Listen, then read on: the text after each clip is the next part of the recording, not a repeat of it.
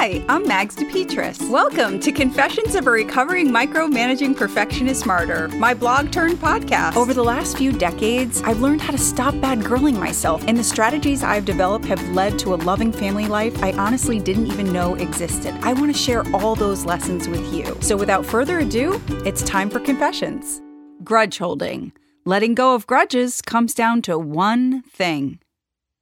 Today is my 22nd wedding anniversary, so I thought this would be a perfect Friday to talk about grudges.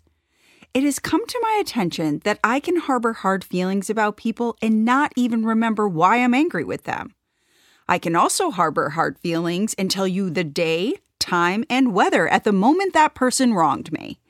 It wasn't until the St. Francis prayer resurfaced in my life that I began to change my tune. The line that I credit with saving both me and my marriage is Grant that I may not so much seek to be understood as to understand. Team C, little did I know when I first read that line, but my grudge holding days were numbered. The St. Francis prayer resurfaced at a time in my life when I desperately wanted someone to take the time to listen to me and understand why I was so full of rage.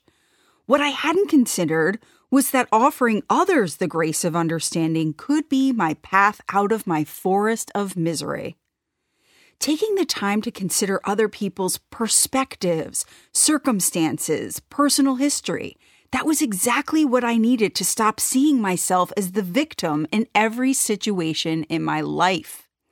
This new focus on compassion not only rescued my marriage, but also positively impacted every other relationship in my life, particularly my relationship with myself. One of the examples I always think of is when all the children were small. My husband struggled with letting me know what time he'd be coming home from work. I would beg him, just be honest with me. Tell me what train you'll be on so I can plan my evening accordingly. But nothing I said seemed to work. And that lingering resentment I had toward my husband on those late nights traveled with our relationship wherever we went. Change began once I considered the suggestion in the prayer.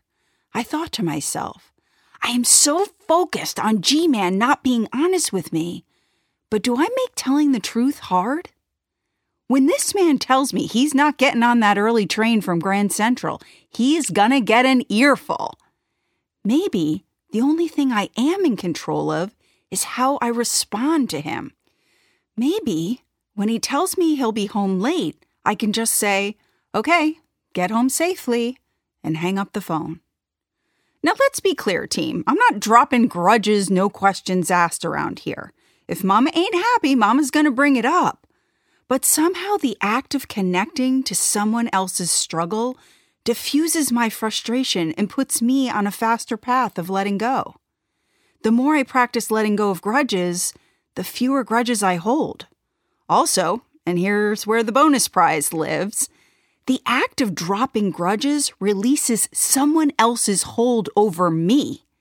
And y'all know Mama D doesn't want anyone else having control over her. Like most families, mine contains both grudge holders and forgetters. And you know which people are the happiest. Correct, the forgetters. I can decide to hold on tight to any grudge I'd like, but harboring hard feelings for others always hurts me more than it hurts the person I'm trying to punish. No, thank you. Now, I'm guessing G Man and I will hit the diner tonight for the big anniversary celebration. And as our team confessioners know, Friday night is date night, which has proven year after year to be the perfect time to talk grudges. Hopefully, tonight we're looking at a clean slate, but you never know, friends. You never know. Next week, I'd like to talk about contributing to the family. So be sure to tune in as I take a closer look at one of my favorite books, The Giving Tree by Shel Silverstein. Until then, Okay, if you're anything like me, you didn't even think about subscribing to this podcast. So this is your reminder. Please subscribe, rate, review, and tell your friends. And also, head over to magsdepetris.com. That's mags, D E P E T R I S.com to subscribe. There you can stay up to date with everything that's going on at Confessions. Have a wonderful day and take care.